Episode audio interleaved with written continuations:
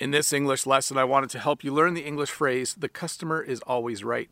Now, this might seem like a funny sentence to you. It's something that businesses say in Canada because they want to make sure that they are doing a good job when they run a business. But how can the customer always be right? Don't customers sometimes complain when they shouldn't complain? Well, let me put it this way. If you were someone who was running a McDonald's restaurant, if someone came up and said, This hamburger doesn't taste good, it's actually better for you to give them a free hamburger than it is to argue with them. Because business is really about making the customer happy.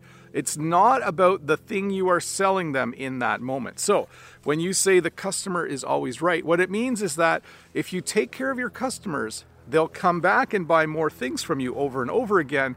But if you make them feel um, unappreciated, they'll never come back again.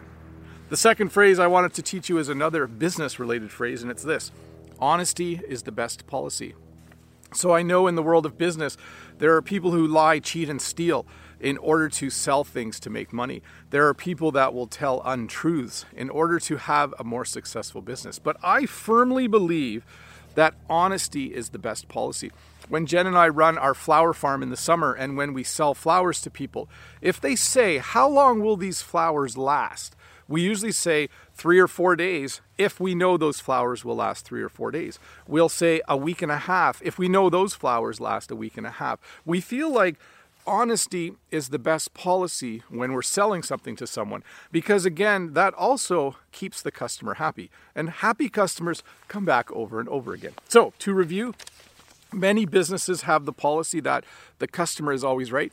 Even sometimes when the customer is wrong, it's better to treat the customer as if they're right, especially if it doesn't cost you very much money, because then everybody's happy. And if you say honesty is the best policy, it simply means that being truthful and being honest in business can actually be a really good thing for your business to do because in the long run, your business will just do better. Hey, let's look at a comment from a previous video.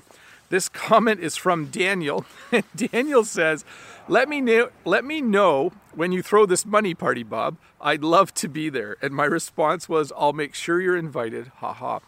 So this was from the video where I taught the phrase to lay your cards on the table or to put your cards on the table. And I talked about you know someone having a party but the real reason of ha- to have the party was to give some money away uh, and this was actually based on a true story a friend of mine had an old uncle who came to visit during the summer. Uh, and he was from Europe, okay? So he was from far away. And he invited all of his cousins and nephews and nieces and brothers and sisters to come to what's called a family reunion. So this was an older uncle. He had never been married and he didn't have any children. And he came to Canada to visit family that he hadn't seen for a while. So my friend wasn't sure he wanted to go and he kind of hummed and hawed when you hum and haw, it means you're trying to decide to go. And he eventually decided to go. And what happened was the uncle who came to visit from Europe brought a lot of money with him. And everyone who came to the family reunion to spend some time with them, he gave everyone a thousand dollars.